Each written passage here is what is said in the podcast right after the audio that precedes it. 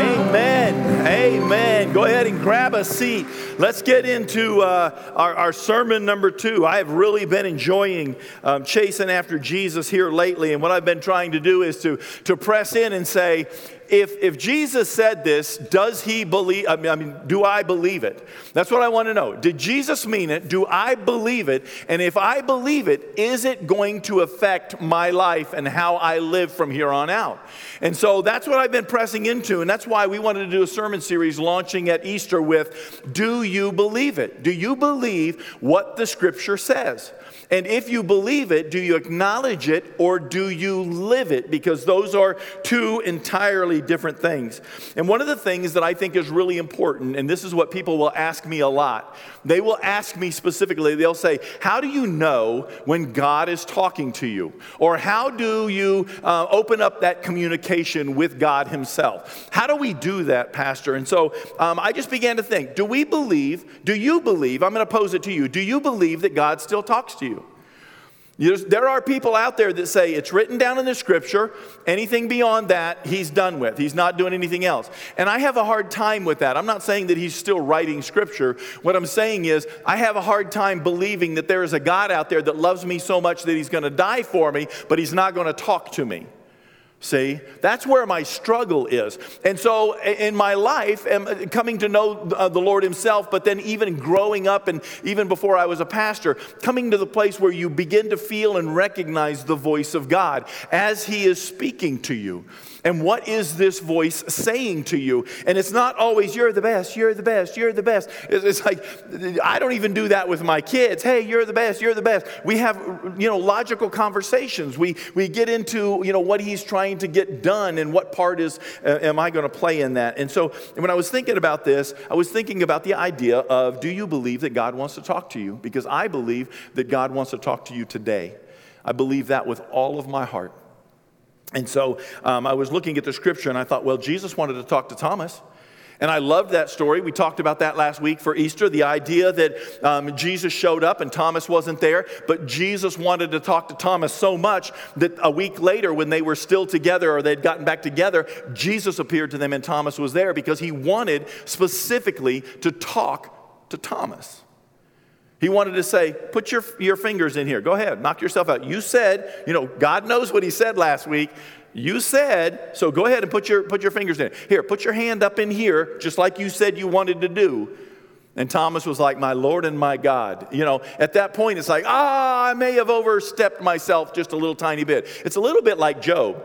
When Job said, Man, I sure wish God would come down here and let me talk to him. And you get to that place in the book of Job where the Lord says to Job, All right, man. Be silent, and I will now give you an answer. And he gets all to the, to the end of his answer, and Job's like, I'm real sorry, God. I didn't mean to, to, to do this. And, and so there we are. But I love that God does, in fact, want to talk to you. There is no doubt about that.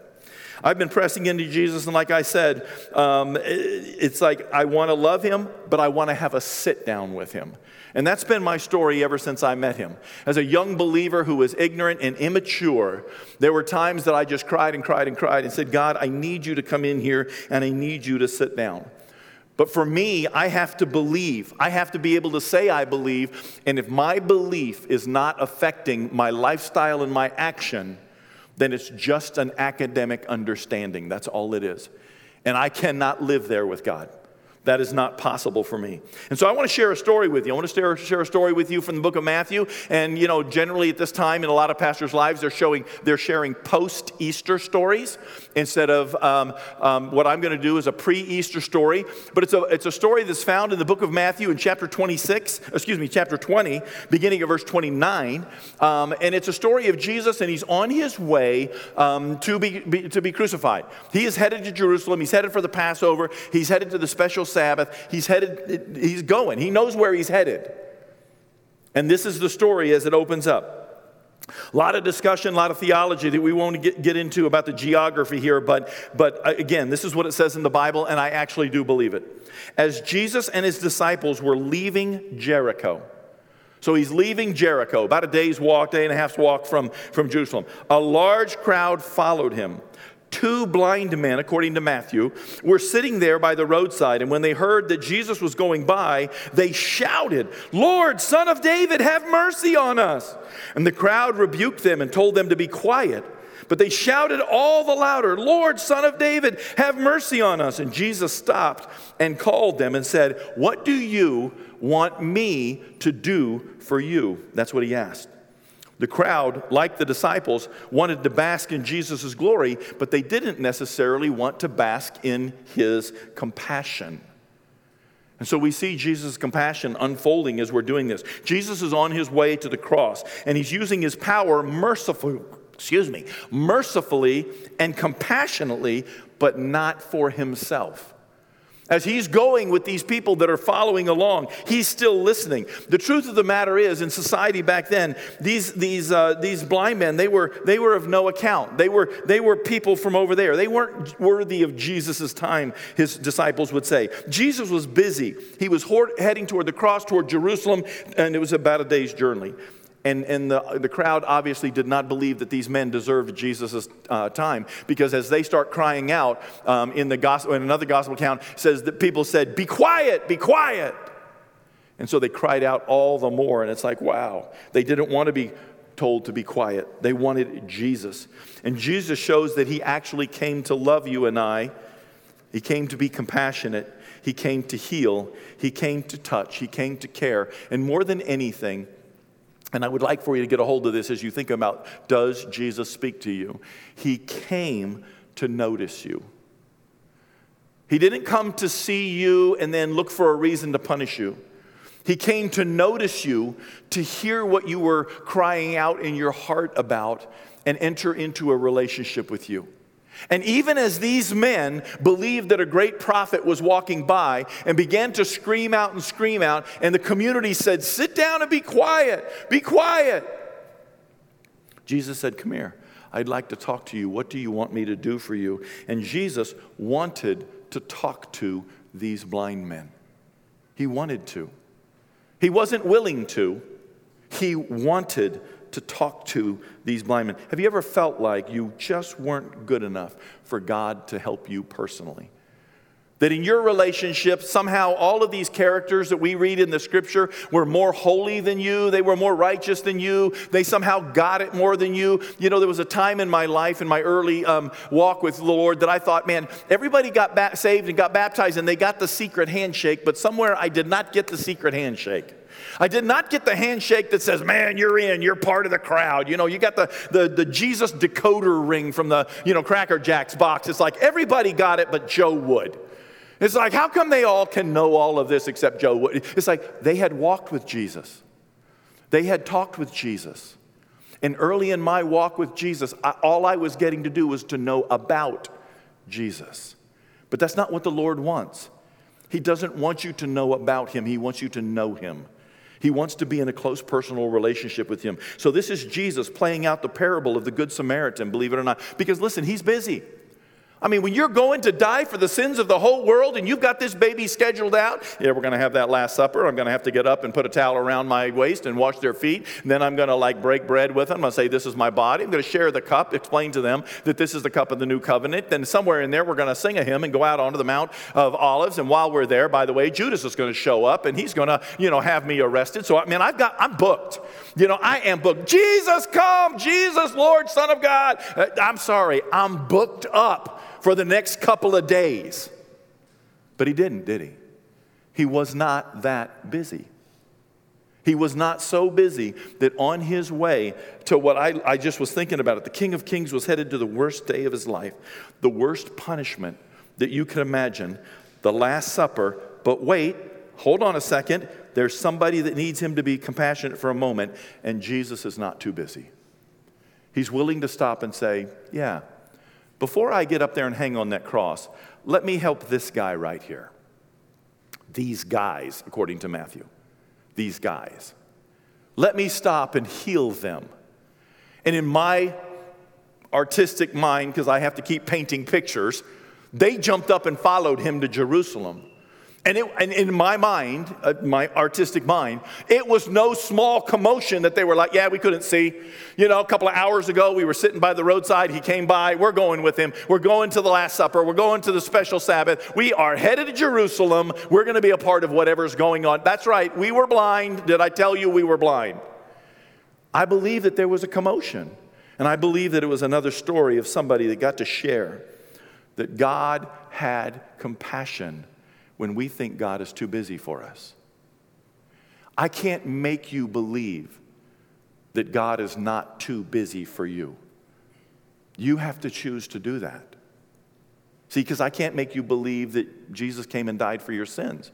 You have to choose to believe that. And it really is a choice. We talked about that last week. It's not a, well, I just, I just, I'm not feeling it, so I can't believe it.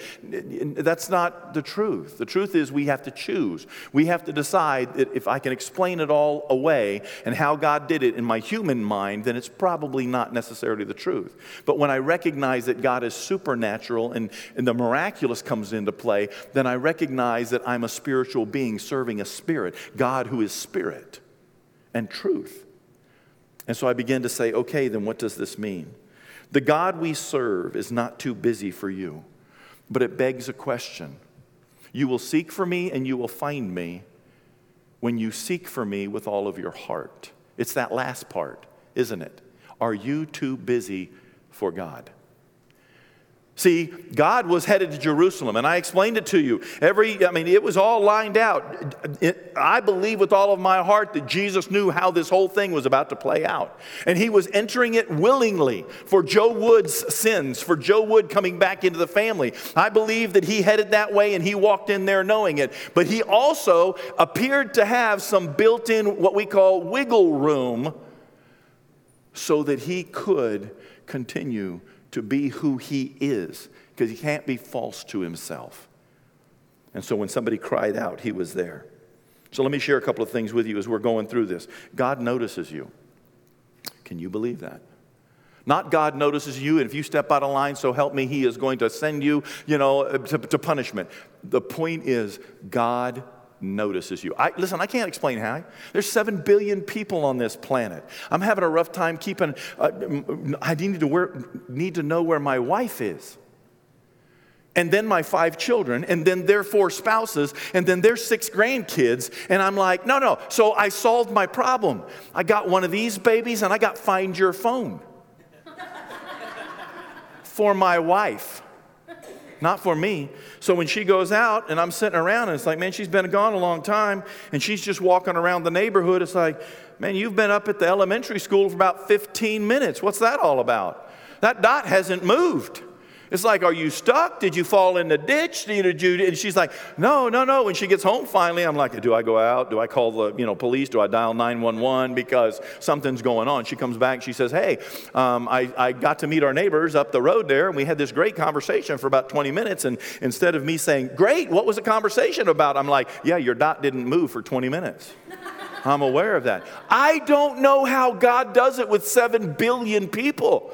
I don't know if He's got Find Your Phone up there and all of us are bumping into the little blue dots. I'm not sure, but I can tell you this. I have learned and I believe with all of my heart that God notices me. When I am celebrating and I am happy, bam, God is celebrating with me. When I am sad, I'm either in a place where I need to learn a lesson or God is sad with me. I just have to work my way through it. As much as there's no place to hide from God, it should give us hope and courage that God does want to speak with us and He notices us. Last week we talked about Adam and Eve, and they sinned against God. They rebelled. It, rebellion is a sin, and believe it or not, it's like the biggest sin. It starts in the, in, the, the Garden of Eden and it runs all the way through the book of Revelation because it's the foundation of all the other sins, which basically are I want what I want, what I, when I want it, and I don't care what you say. It's rebellion. And so we recognize Adam and Eve rebelled. They tried to hide their sin from God. God already knew it. And He came in, and God noticed and still wanted to talk with them. Walked into the garden and said, Adam, where are you? And we talked about this last week. He knew where Adam was. Get out from underneath that little plum tree over there and come over. He could have said that, but he didn't. He's God. And He gave him a chance. God sees and God answers. but God also expects from us. And I think that's right. God said to Jeremiah the prophet during a desperate time in the life of the Israelite nation, and I do believe that we can grab a hold of this call to me, and I will answer you, and I will tell you great and unsearchable things that you do not know. One of my Bible professors told me that this is God's phone number Jeremiah um, 33 3. Call to me, call me, and I will tell you great and unsearchable things. Do that. But it's not just like a, hey God, what are you doing? Hey God, what are you doing? There's a place where we have to cling to, you will seek for me and find me when you seek for me with all of your heart. That doesn't mean you all have to go into the ministry. It doesn't mean you all have to go to Bible college. It doesn't mean, it just means where's the hunger for spiritual growth in our lives? The blind men called to Jesus, screamed out, and Jesus answered. While the context of Jeremiah was that God was speaking to Israel, Jesus carries that forward in the story of the blind man. That God does, in fact, want to speak to us. Okay, so God notices you and God does want to talk to you. And I beat that horse to death, but let me just share this scripture with you. If you love me, keep my commands. This is Jesus speaking in John 14 as he's in Jerusalem. And I will ask the Father, and he will give you another advocate to help you and be with you forever the Spirit of truth. That means the Holy Spirit. The world cannot accept him because it neither sees him nor knows him, but you know him. He lives uh, with you and will be in you, and I will not leave you as orphans. I will come to you. So the Lord said, I'm going to leave, but I'm going to put another person of the Trinity inside of you. Now, why would the other person of the Trinity be inside of us? And he tells us right there, because he's going to talk to you. He wants to talk to you.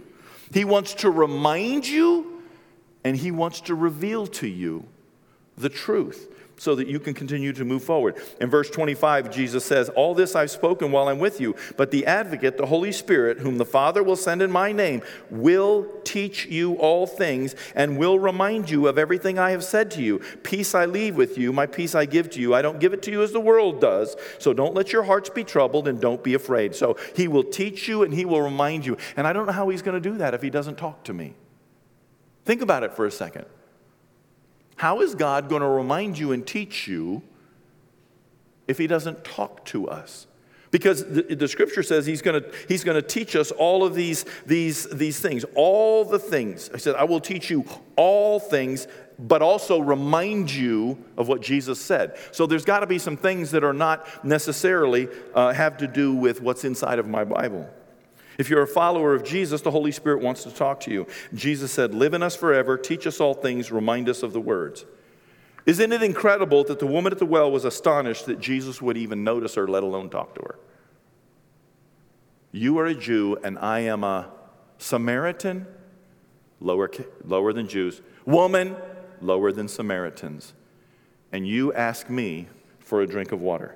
The woman with the issue of blood wasn't hoping for a conversation with Jesus, just a stolen healing. All she believed was if she could just touch him, she could get healed from this 10, uh, uh, excuse me, this 12 year bleeding thing that she had going on inside of her. And that's all she wanted. And yet, Jesus, while he could have just, I mean, his disciples said, People are bumping into you. Come on. He could have just kept right on moving and say, Somebody got healed, let's keep going. But instead, he stopped and said, Who healed me? And he wanted to talk to her. He was not too busy. He wanted to talk to this woman. The Roman centurion did not expect Jesus to come to his house, just have a conversation and say the words. The Syrophoenician woman was just hoping for the crumbs that would fall off the table of heaven. Jesus, I know you came for the Jews, but if I can just have the crumbs that the children knock on the floor. Jesus had time to talk to her. Zacchaeus just wanted to see Jesus, climbed up a tree because he knew he was going to come by this way and he was going to look down and there was going to be Jesus and he was going to get to see him and he was going to be somebody. But instead, Jesus said, Come down here. I want to talk to you. I want to come to your house today. We're going to have some tea together. Jesus has the time and he notices and he wants to talk to you. And the last one, Jesus was trying to raise up disciples, but he had time for little children to come to them so he could bless them. Parents wanted their children blessed, and, and the disciples were like, hey, He's too important. You don't understand. And Jesus said, Let the little children come to me. For of these, such as these, that's the kingdom of heaven. What does it mean for you to understand, like a child, without trying to say, well, I can tell you theologically and from the Greek and from the Hebrew. No, no, no, no. From a child's point of view, God wants to talk to you. He does. Can you just simply say, then from a child's point of view, I choose to believe that? And now I'm looking for how God is going to talk to me.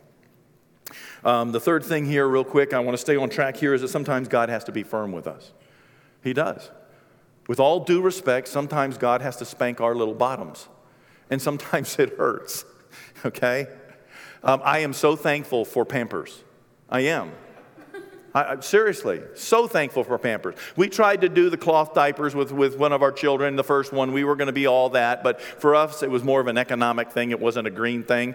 You know, um, water still came out of the spigot, so our simple and short sighted minds just said, hey, we're good. Uh, um, but, but it was like, hey, we're going to wash our own diapers. And, you know, one re- reason led to another, and we just chucked that. It was like, okay, those of you that do it, God bless you. I'm good. Okay, we're there. But Pampers, I love Pampers. I'm going to tell you why I love Pampers. Because sometimes, and if you're a new parent, I'm going to let you in on a little secret about children. Sometimes your child will act up for no reason whatsoever. And you can sit there and try to think about it all day long, and they will throw a hissy fit, and it will not make any sense to you. And you have to decide whether you're going to let them get away with it or not. And in my house, we um, employed corporal punishment. Okay? That's the right word this time, right? Okay, corporal punishment, not corporate. and that pamper, even though your little tuchus has plenty of muscle on it, that pamper provides a little bit extra. And all I need from that pamper is just enough to get my child to go, I don't need them to scream and cry because they've been spanked. I just need the, and if you can get the, you've got your child. At this point, they're startled. And it's just the startling that dumps, um, you know, this, this into your, your system. Um, I'm, I'm not going to try to be scientific. It just dumps this into yours, and then suddenly you will remember these things, okay? And so there you are. And so I, I, love that. Sometimes the Lord has to do that to me. Sometimes the Lord says, Come here for a second. And I'm like, Yes. And He says, Pop. And it's like, No. That smarted it just a little bit. Because here's the deal it's only so he can get my attention, so that he can get me back on track. Not because he's trying to put his thumb on me, but because he's trying to usher me into kingdom work that I was created to do that allows me to embrace the life that I've been praying for. How can I pray for this? And when God says, do that, I say, no, I want to do this instead. And God says, okay, come here. Do I have your attention now? Yes, you have my attention. Can you make this stop? Sure. Come on over here and let's do this. Yes, I want to do this now. I want to do that. And so I'm very, very appreciative of that. The book of Hebrews says, Have you completely forgotten this word of encouragement? Believe it or not, the discipline of the Lord on your little backside is a word of encouragement. Have you completely forgotten this word of encouragement that addresses you as a father addresses his son? It says, My son, do not make light of the Lord's discipline and don't lose heart when he rebukes you, because the Lord disciplines the one he loves and he chastens everyone he accepts as sons. Endure hardship as, dif- as discipline. If you're going through something difficult, just stop and say, God's got me in a tough situation where he wants me to learn something so, am I tracking with God? Endure hardship as a discipline. God is treating you as his children. For what children are not disciplined? It doesn't say beaten, are not disciplined by their father. And so sometimes that's the situation. Now, this next little tiny bit, because I do believe that God wants to speak to you, I'm going to I'm gonna bump through um, so that you can grab a hold of these, these five things real quick. How does God speak to us, Pastor Joe? How does he do that? How is God going to speak to you? Initially, initially, it has to start somewhere as a new believer. And I'm going to be straight up honest with you. As a new believer, it starts in the Word. Sit down, open the Word, read what it says, let God get that into your heart so that as he begins to move you when you make financial decisions and relational decisions and, and uh, you know revenge decisions whatever your decisions are when you begin to do that god can interject the word so that you know because god's not going to go back on his word So that is at least the foundation of how he's going to speak to you. And in order for you to hear the voice of God, you get to know the nature of God by his teachings. I was thinking about the word of God and I thought, you know, primarily God speaks to us through his word. And I found this picture of the third oldest Bible um, in the world that they have found to date. And it's at, the, it's at the Smithsonian Institute. And I want you to see it. So this is a picture of, of the um, uh, Smithsonian Codex Washingtonianus, okay? That's what that is right there. It's the, it's the third oldest Bible in the world, is my understanding. It's the oldest one on display at the Smithsonian. It, it, has, it, it comes out rarely. It's in a room that you're not allowed to go to. You just have to trust that they have it. But they've got it on display right now, from what I understand, that it is there. This Bible, it, those pages are leather, okay? It's leather that has been scraped and polished until it is just absolutely thin the pages are. And so that's why you can't touch them. It's written in Greek. It's from the year 330 to 340 AD. That's how old that is. 300 years after Jesus was crucified, that book was written. Or 2,200 years ago, that book was written, if I'm doing my math close. Okay, I'm a preacher, not a mathematician. But, but there it is, right there. That, that, um, that, that tome, that, that, that gathering is actually 66 different books from 40 different authors. And if you compiled them, they're written over 15 centuries or 1500 years. My bad on that, okay? So, so over 1500 years worth of writing and it's one uncorrupted message, and that is you were created by God to be in a relationship with God. There's sin in our lives, and Jesus came because of the love of God for his children to bring us back home. 66 different books, 40 different authors, written over 1,500 years, and it's one uncorrupted message. You might sit and say, I know, but what about? It's like, no, no, no. I'll, I'll have that discussion with you later, okay? But right now, that message has stayed the same through 1,500 years of writing and 40 different authors. That message keeps coming forward in the circumstances. And you and I are called by Paul to the Holy Spirit, but through Paul, to study this book to show ourselves approved. We are called to actually study it.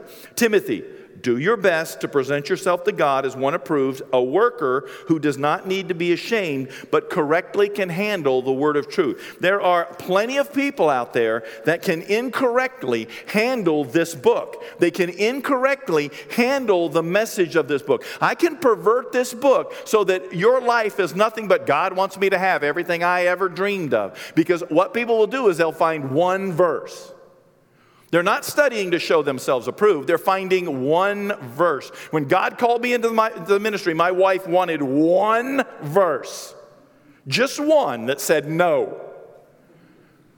And, and, and you know, the Lord said, hey, that pamper that you're wearing, let's talk about that for a second.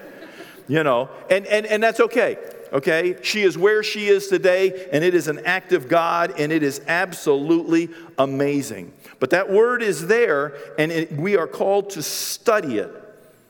And that's why here, what matters to me is what does the Bible say about what the Bible says? And it's, it's faithful.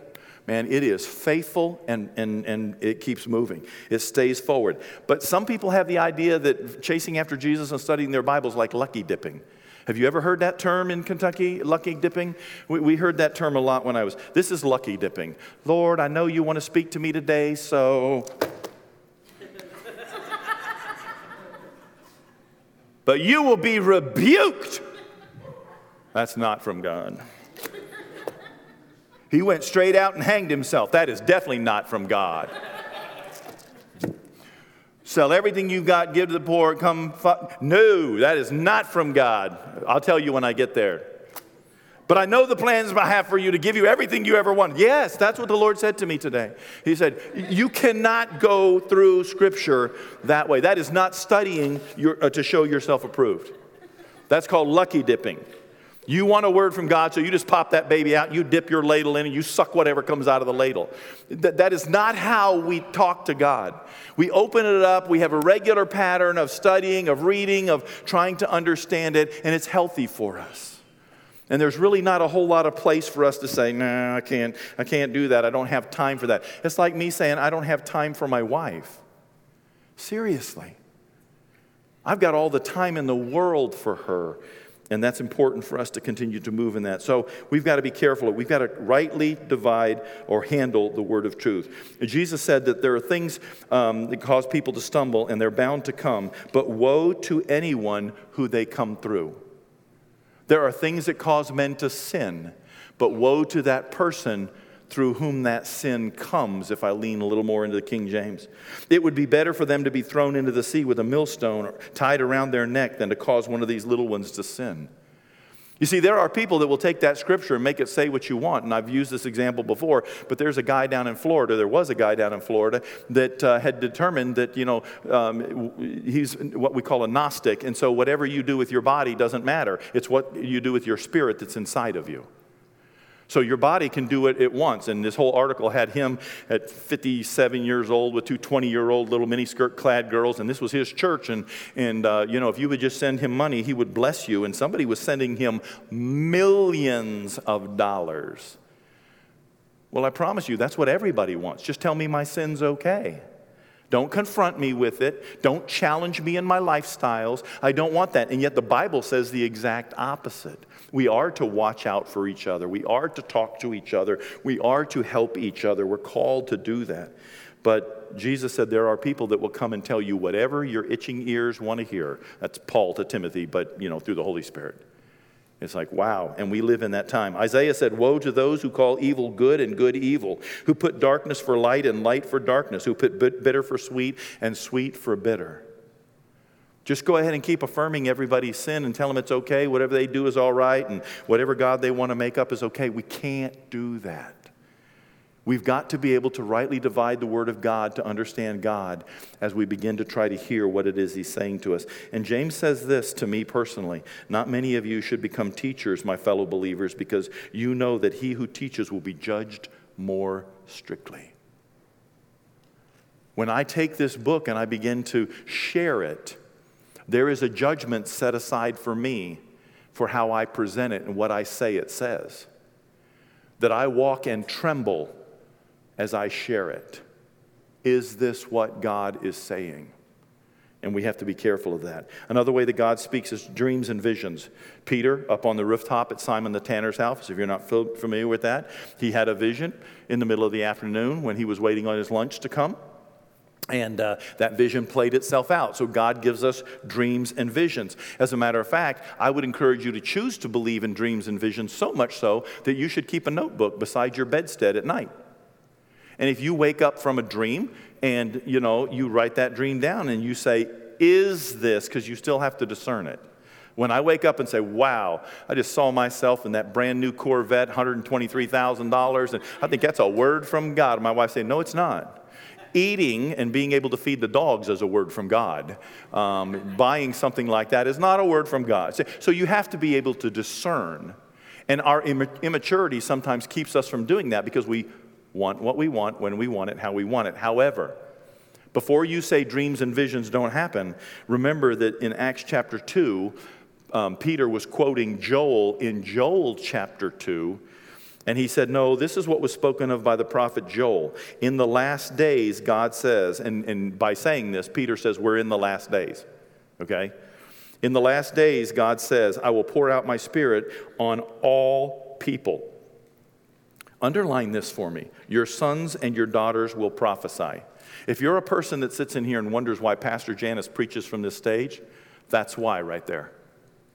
Because the scripture says, I will pour out my spirit on your sons and your daughters, and they will prophesy. And prophesy means to retell what God said, to tell what God is saying, and to foretell what he says is coming. And that's why it happens here, okay? Your young men If you believe that you're in the latter days, your young men will see visions. If you believe you're in the latter days, your old men will dream dreams. If you believe you're in the latter days, even on my servants, both men and women, I will pour out my spirit in those days, and they will prophesy. There's an outpouring of the Holy Spirit that we're looking for. God speaks to us through dreams and visions. God speaks to us through circumstances. Write that one down. Sometimes it's your circumstances. Paul was attacking the church, so God blinded him. There's that smack on the diaper. God loves Paul, wanted to use Paul, but then he blinds him. And Paul can freak out and say, God, what are you doing? But God's saying, I need your attention. And he was blind until Ananias prayed for him. God said, Now that I have your attention, this is what I want to happen. See, circumstances can dictate what God is doing in your life. Paul wanted to go to Asia Minor. He had a big heart for Asia Minor. He's going to go to Asia Minor. He gets a group together, they get some funding from the church, they're headed up, they're going to Asia Minor. They get up there, and the Spirit, the Holy Spirit, capital S, keeps them from going into Asia Minor. And then to show you the circumstances stopped to him. God spoke through the circumstances. And then dreams and visions came because he had a dream that night that a man in Macedonia said, Come on over here and plant a church.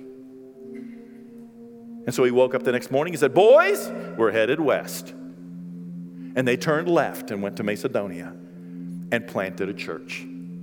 See, circumstances, people, people. Nathan, the prophet, and David, Bathsheba incident. Don't I don't want to get into it. Sometimes we got to listen to people that God sends into our lives.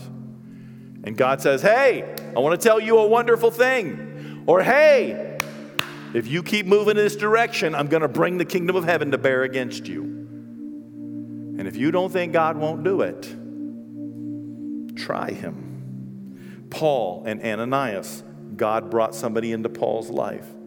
After God had his attention with the circumstances, spoke to him specifically, then Ananias physically healed him. He was a conduit for God. And the last way that God speaks to us is through prayer Holy Spirit.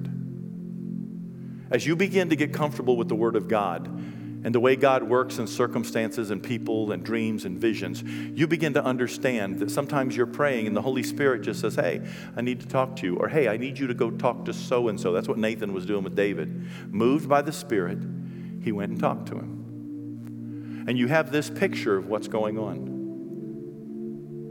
couple of weeks ago, two to be exact, I was in my office getting ready to preach Palm Sunday. And the prayer person came in and they pulled something out of their pocket, it looked like a bubblegum wrapper. But they had written something on it because they had a dream. And they believed in their dream. And they shared with me what it says. And it's, it's, uh, it was an answer, specific answer to my question. But it wasn't just for me because people came forward that morning to be prayed for, and it was a specific answer to their question as well. So sometimes God gives us a word, we speak the word, somebody hears it, maybe they get a little offended or something, but it's really for the greater crowd. But sometimes, have you ever been there where you felt like, okay, that was just for me? That's only because God is speaking to you. It was also for somebody else. When God speaks to us, He calls us out he calls us out from our sin. When God speaks to us, He calls us up into a purpose that grows the kingdom of God and our lives. And when God speaks to us, He calls us in to a greater degree of holiness and personal relationship with Him. Do you believe that God wants to speak to you today? Do you believe that God specifically wants to touch you because you took the effort to get out of bed, to get ready, and to come into this building because He knew you were going to hear this message? Do you believe? Because I can't make you believe it. But every time I sit down at one of these things to prepare, I hear God speak. And it convicts me as well as encourages me to continue to change and be pliable to God. It, it, it convicts me to be convicted. Like if somebody has to come and spank my bottom, then I got to hear it. See, if Nathan walks in my door, I'll hear Nathan. I've got to be ready for that. And when I'm burned up and chewed up by the world and it's dark out there and, and, and I'm, God, you got to do something, then I come in and I'm encouraged. Somebody gives us a word of encouragement through the power of the Spirit. And then finally, do you need somebody to, do you need God to speak to you today? Today. Do you need a word from God today? Is that what you need? Because I believe that God wants to give you a word today. What we're going to do is you see our prayer team up here. Our prayer team has graciously kind of moved over to the side. So if you've been like, well, there's nobody up front, there is. We're just trying to keep you out of the camera so we can protect you um, from being online. um, we want to welcome you that are online to go to vineyardrichmond.com and click the chat button there. Somebody wants to pray with you. You won't be on the camera. Um, but we believe that God wants to speak to you. I believe that with all of my heart.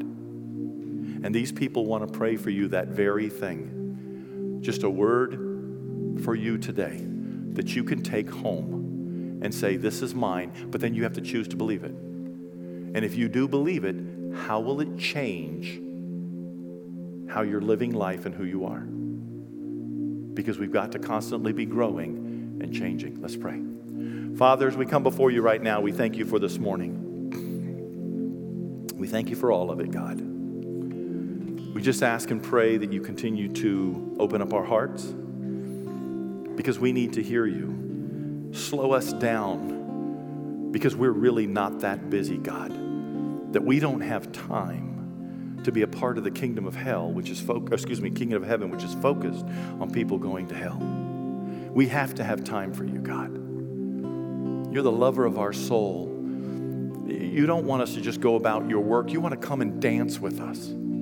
You want to play the music of heaven and twirl us around. And God, we want to be a part of that. So as we come to you, Lord, we come hungry. We come longing. We come wanting. We come and say, Come, Holy Spirit. If you're not going to speak to us, if you're not going to lead us, then just destroy us and bring us home. Because we don't want to do this without you. And we certainly don't want to do it on our own. I don't, God. I need you today. In Jesus' holy name.